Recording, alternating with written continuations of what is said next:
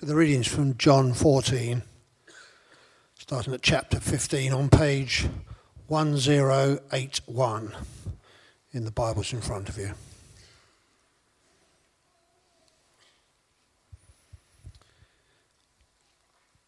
If you love me, keep my commands, and I will ask the Father, and he'll give you another advocate to help you and be with you forever the Spirit of truth.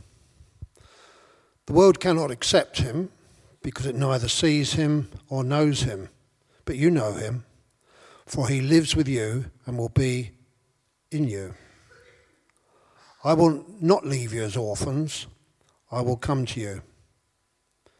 Before the long, the world will not see me anymore, but you will see me. Because I live, you also will live. On that day, you will realize that I am in my Father, and you are in me, and I am in you. Whoever has my command and keeps them is the one who loves me. The one who loves me will be loved by my Father, and I too will love them and show them myself to them. Then Judas, not Judas Iscariot, said, But Lord, why do you intend to show yourself to us and not to the world? Jesus replied, Anyone who loves me will obey my teaching. My Father will love them, and we will come to them and make our home with them. Anyone who does not love me will not obey my teaching. These words you hear are not my own, they belong to the Father who sent me. All this I have spoken while still with you. But the Advocate, the Holy Spirit, whom the Father will send in my name, will teach you all things and will remind you of everything I've said to you. Peace I live with you. My peace I give you. I do not give you as the world gives. Do not let your hearts be troubled and do not be afraid. You heard me say, I'm going away and I'm coming back to you. If you love me, you'll be glad that I am going to the Father, for the Father is greater than I. I have told you now before it happens, so that when it does happen, you will believe. I will not say much more to you, for the prince of this world is coming. He has no hold over me, but he comes so that the world may learn that I love the Father and do exactly what my Father has commanded me. Come now, let us leave.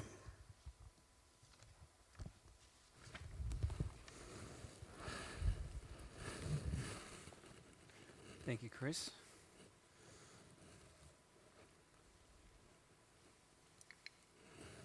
Morning, everyone. It's great to be here. I'll tell you one piece of trivia. It's the first Sunday of winter. We've only got 12 left.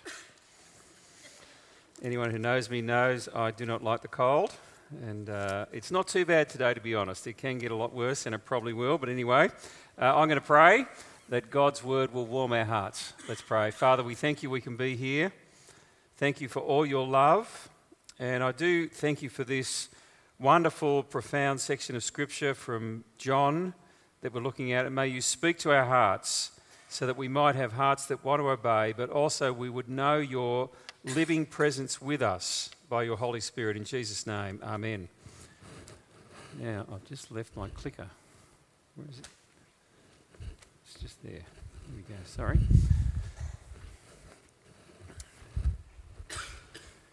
I want to start by just speaking about the power of presence.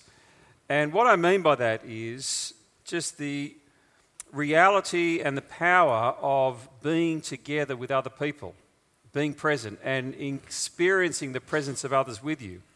Um, there's no doubt that one of the difficult things in life is the sense of being alone and vulnerable. And there's also no doubt alongside that that there's a great power of being present with others. And when we're together, we are better together. We looked at that last year. And it's amazing how when you're with others, you're able to be brave, you're able to stand up for things. Uh, there's a resilience that comes when you've got a sense of safety in numbers. Yet when you're alone, you can feel vulnerable, weak, and if I can say, just not as strong. There's a fortitude about being together. And there's an absolute power of people being present in the lives of others. Now, I've seen that in two ways. One has been with, uh, particularly my wife as a nurse, uh, the way that she has looked after the kids when they've been sick and I've been at work. And you see this reality of the need to experience the presence of others when you're not well. There's just something profound about how having someone there with you helps you, even if they're not doing much. Uh, they might not have medicine, they might not have great words to speak, but they're just there with you. And I know with our children, they would just want uh, their mum just to sit on the bed with them, and they just feel better. Well, they're still sick, but you know what I mean. And you see this particularly with pastoral care. And if I can just say this to people who feel they're not necessarily the most gifted in what you might say in difficult circumstances when people are going through them, one of the most important things is that we are just with them. And sometimes you don't have the right words to say, and you actually don't need to say much, but the fact that you are there with them is really speaking profoundly to them. And people will often just say, and I hear this on numerous occasions, the fact that you visited me, it's not what you said, it's that you were there with them just helped me so much. And if I can just encourage you in terms of pastoral care, which is so important that we are known by our love and that we do love each other and we look out for those on the edge, literally just being with people makes a profound difference. There's an enormous power in being present. Now, why begin this way? Well, we're working through John chapter 13 to 16.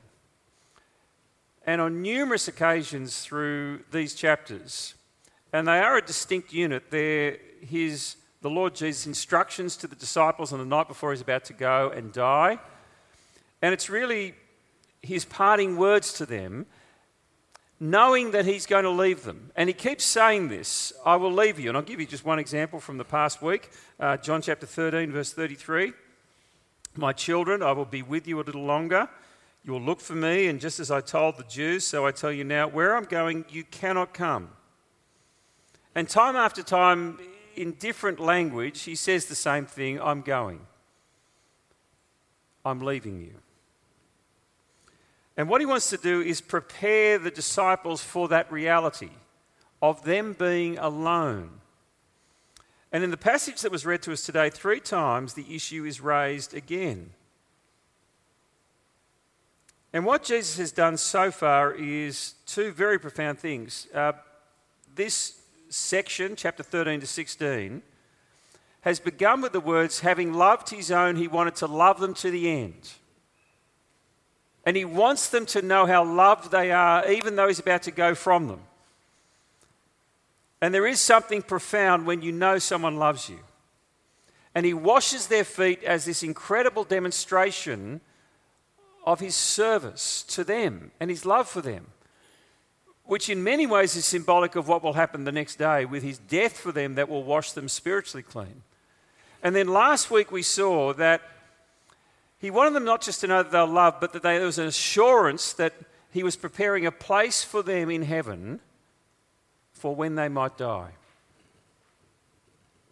Today, he wants to instruct them, and he's got two particular words to say to them. That as he leaves them, obedience must be a defining mark for them to guide them. But secondly, He's not going to leave them alone. The Holy Spirit will be with them. And it's very important for the Lord Jesus to, if I can say, emphasize this to them. He wants them really to know, even though He's going, they won't be alone. He'll be still with them by the Holy Spirit, and we will talk about that. But firstly, obedience is to guide them. Uh, the current age we live in, I've said on a number of occasions, is one marked by what I would call expressive individualism.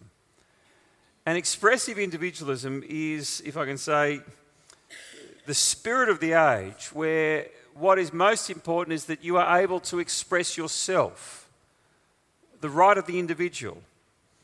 It's the belief that you know, you and your rights are what are most paramount. The belief that you submit yourself to another by obeying them is seen as old fashioned and, to be honest, obsolete. Now, if you don't believe me, just go and ask someone this question. And I did this just the other day, and I said to them, Look, I've just got something to ask of you. I could say this to Emily Emily, I've just got one thing I need you to do. Can you just obey me? the person I asked looked at me and just laughed. I won't say who that was, but anyway, um, they just laughed. Like, what are you talking about? Now, I raise that because you see, it is not the language that we use today. And it's definitely not a concept that's front and center in our culture today of obedience. Because what's front and center is do what you want. You are the master of your destiny. You express yourself how you want to. The thought that there's someone over you that you must obey is very far away in our culture. And against this backdrop, we need to hear these very challenging words from the Lord Jesus. If you've got your Bibles there, uh, let's get them open. We're at page 1081. I'm just going to put up on the screen something that is said by Jesus three times. It's said at the beginning and it's said in the middle twice. And there's actually one word that's repeated three times by Jesus here. It's expressed in two different ways in the NIV translation. Uh, the opening words, Well, if you love me, keep my commands. That's verse 15. Then you look at verse 21 Whoever has my commands and keeps them, well, actually, that's the one who loves me. And then in verse 23, Jesus replied, Anyone who loves me will obey my teaching. Now, it's the same word each time to keep, to obey. That's what Jesus is saying here. Anyone who loves me will obey my teaching. My Father will love them, and we will come to them and make our home with them. Anyone who does not love me will not obey my teaching. These words you hear are not my own. Actually, they belong to my Father who sent me, the Father who sent me. And you see, it's a very simple proposition. If you love Jesus, what he's saying is actually you're going to obey me you'll do what I say. And the obedience is to his commands, to his teaching, to his instruction.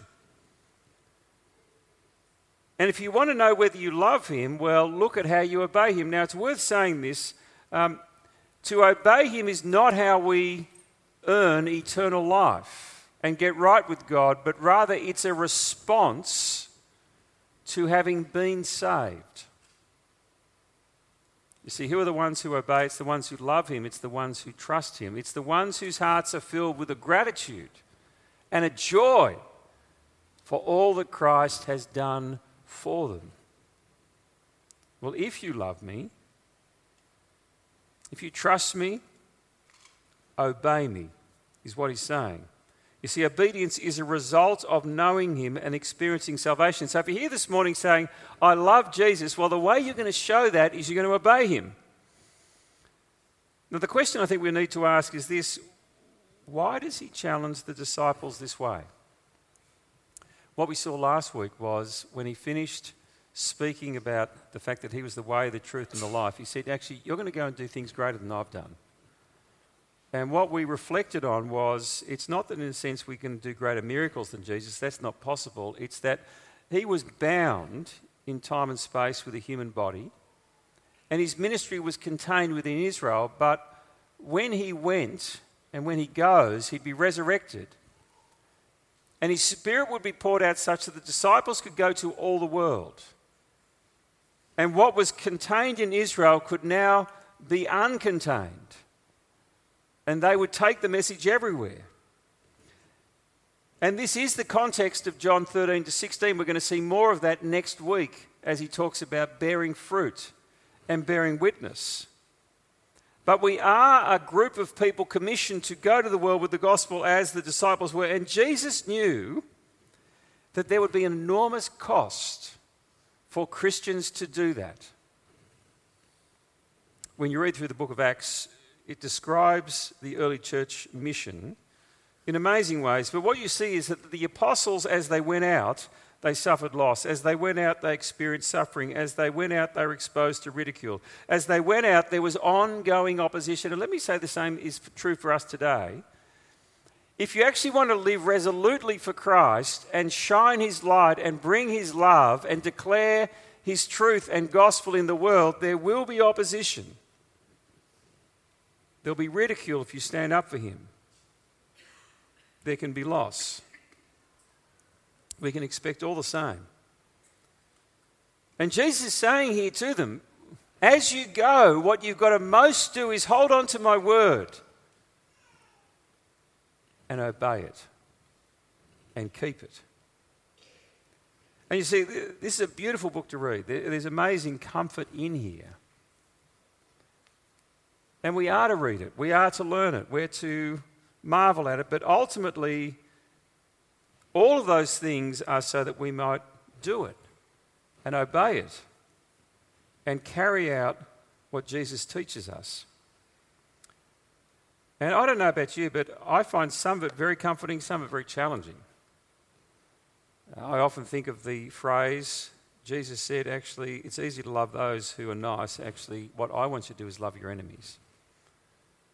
That's not easy. In the work context, to love your enemies who are bullying, who are opposing, who whatever. It's not easy in an age of expressive individualism to be financially generous to others, to the church, to ministry, to mission. When the world says spend it on yourself, it's not easy to be sexually pure. It's not easy to be content in the situation that you would uh, be placed in by God, particularly when the world says you need more. It's not easy when there are commands that are hard for our lifestyle because they challenge how we live. It's not easy when the spirit of the age says, express yourself any which way you want, but yet the scriptures say, this is how you live if you want to find life.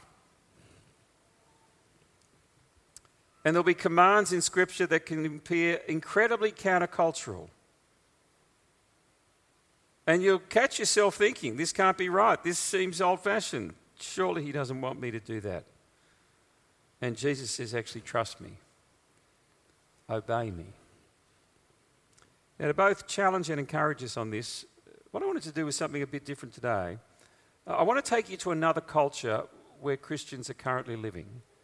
It's a very different culture to being a Christian in Sydney. It's a culture where there is much opposition. It's in Iran. And we have a couple of Iranian believers one who's grown up in the faith, one who's come to the faith from Islamic background.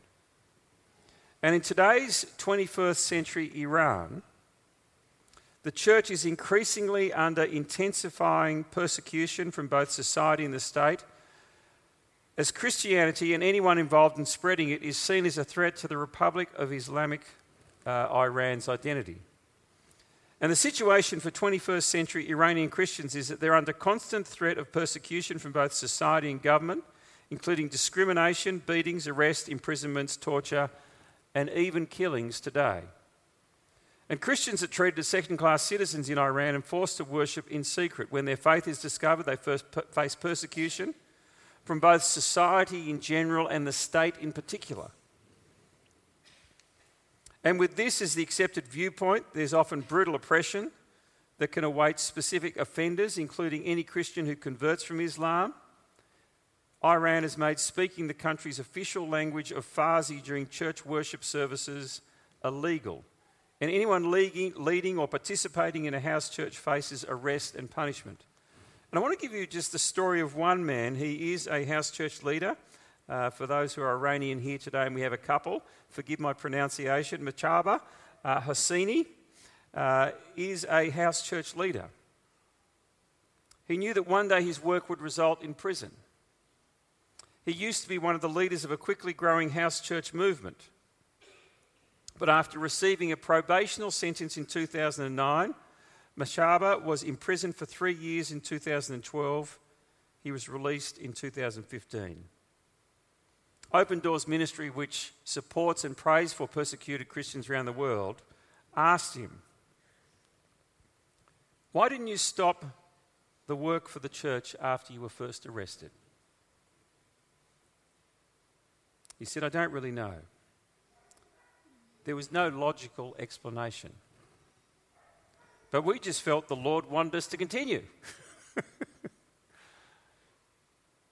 and I was talking to my wife about this, and she heard a lovely testimony of one Christian person. You know, we love the people here, but we love Jesus more. And they just won't stop. And in obedience to the command to bring the love and the light and the truth of the gospel to bear in Iran, they just keep going. And he said, We knew this would mean we could get arrested at any moment. And they keep going. And you see, it's very simple. He loves Jesus.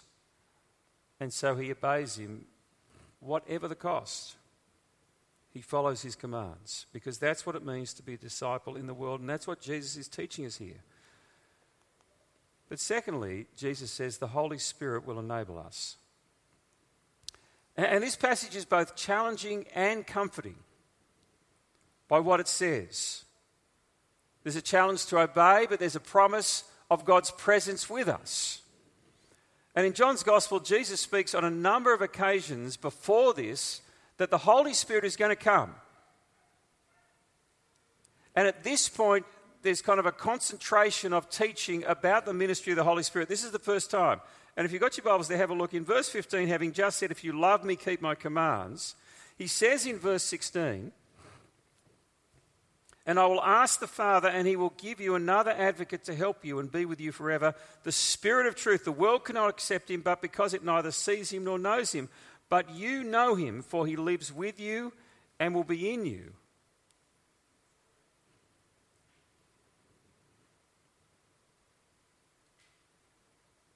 And verse 25, sorry, I just missed my spot there. All this I've spoken while still with you, but the advocate, the Holy Spirit, whom the Father will send in my name, will teach you all things and remind you of everything that I have said. Peace I leave with you, my peace I give you. And what we learn here is that to go back to the beginning, we are not alone. He doesn't just send them out and say, Obey me. He says, Actually, even though I am going, I'm actually still with you.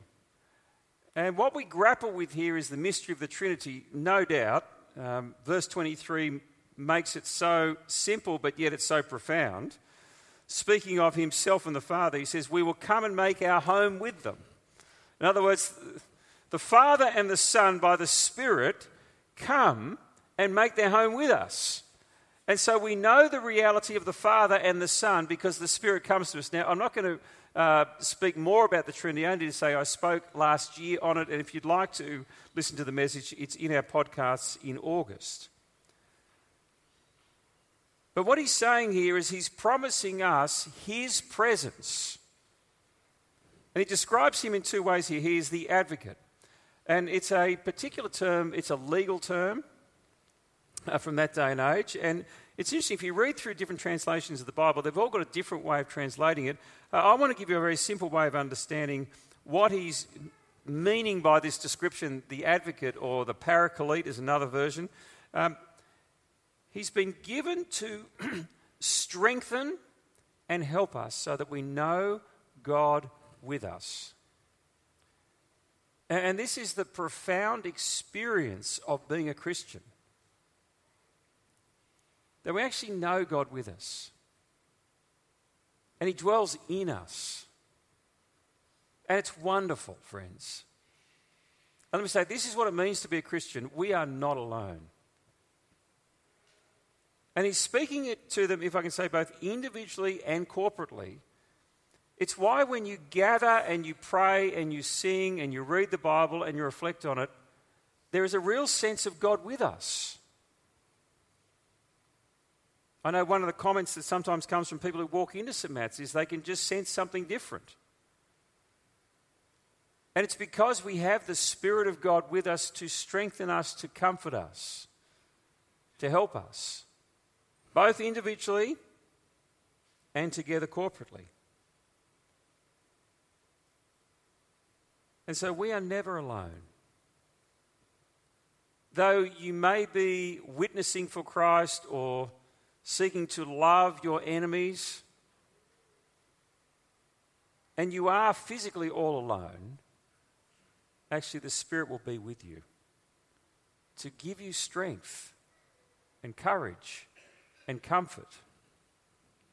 But secondly, he's the Spirit of truth, verse 25 and 26. And when Jesus says that, it's worth just noting the phrase that he uses here. He says, The advocate, the Holy Spirit, whom the Father will send in my name, will teach you all things and remind you of everything I've said to you. And what we need to understand is he's saying a specific, word in time to a historical context, which is the disciples themselves. And he's saying the Spirit is going to come and teach you all things, meaning the disciples at this point, the apostles, and remind you of everything. And that's exactly what took place. And they wrote with that authority. And what we have today in terms of the New Testament scriptures are a product of this verse and this promise of Jesus. That the words that the apostles wrote down and have been distributed all through the world are words that are accurate the Spirit of God helped them remember all things, He taught them all things. And so, while this is a human word, it's a divine word, a Spirit inspired word. And the Spirit speaks to us through this. And I love a phrase uh, a Pentecostal minister once said. He said, You know, I hear people say all sorts of things about God speaking to them. And he said, You know, my experience of life has been this, that the voice of God sounds strangely like Scripture. In other words, it's a book that God will speak to you out of as you read it and believe it and take its promises seriously and its instructions to heart. And God speaks to us out of it. And if you put that together, what Jesus is saying is you won't be alone. The Spirit's going to give you strength and comfort, and He's also going to guide you. And this is the wonderful promise of being a Christian today. And just to illustrate the reality of this, let me return back to our believing brothers and sisters in Iran. I don't know if you know this, but in 1979, when the Ayatollah Khomeini kicked out the Shah, he introduced a, a, very harsh, fundamentalist, hardline Islamic regime. And for the next two decades, ushered in a wave of persecution that continues today against particularly Christians.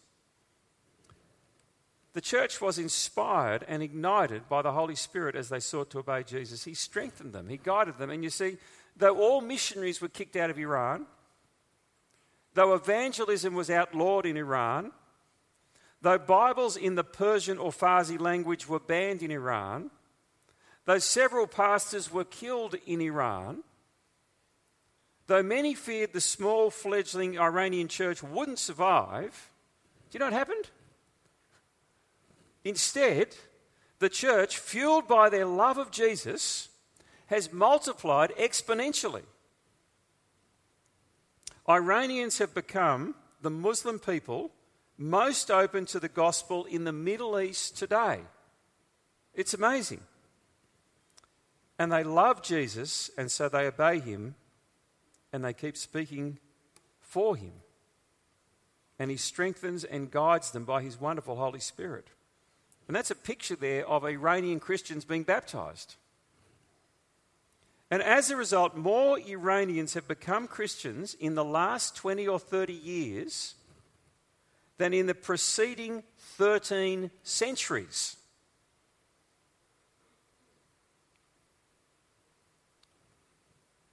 One of the church fathers said, The blood of the martyrs is the seed of the church. And that's exactly what's happened there. And you see, with great cost, and I was talking to one of our Iranian believers who's here this morning, Takui, and there is a great cost.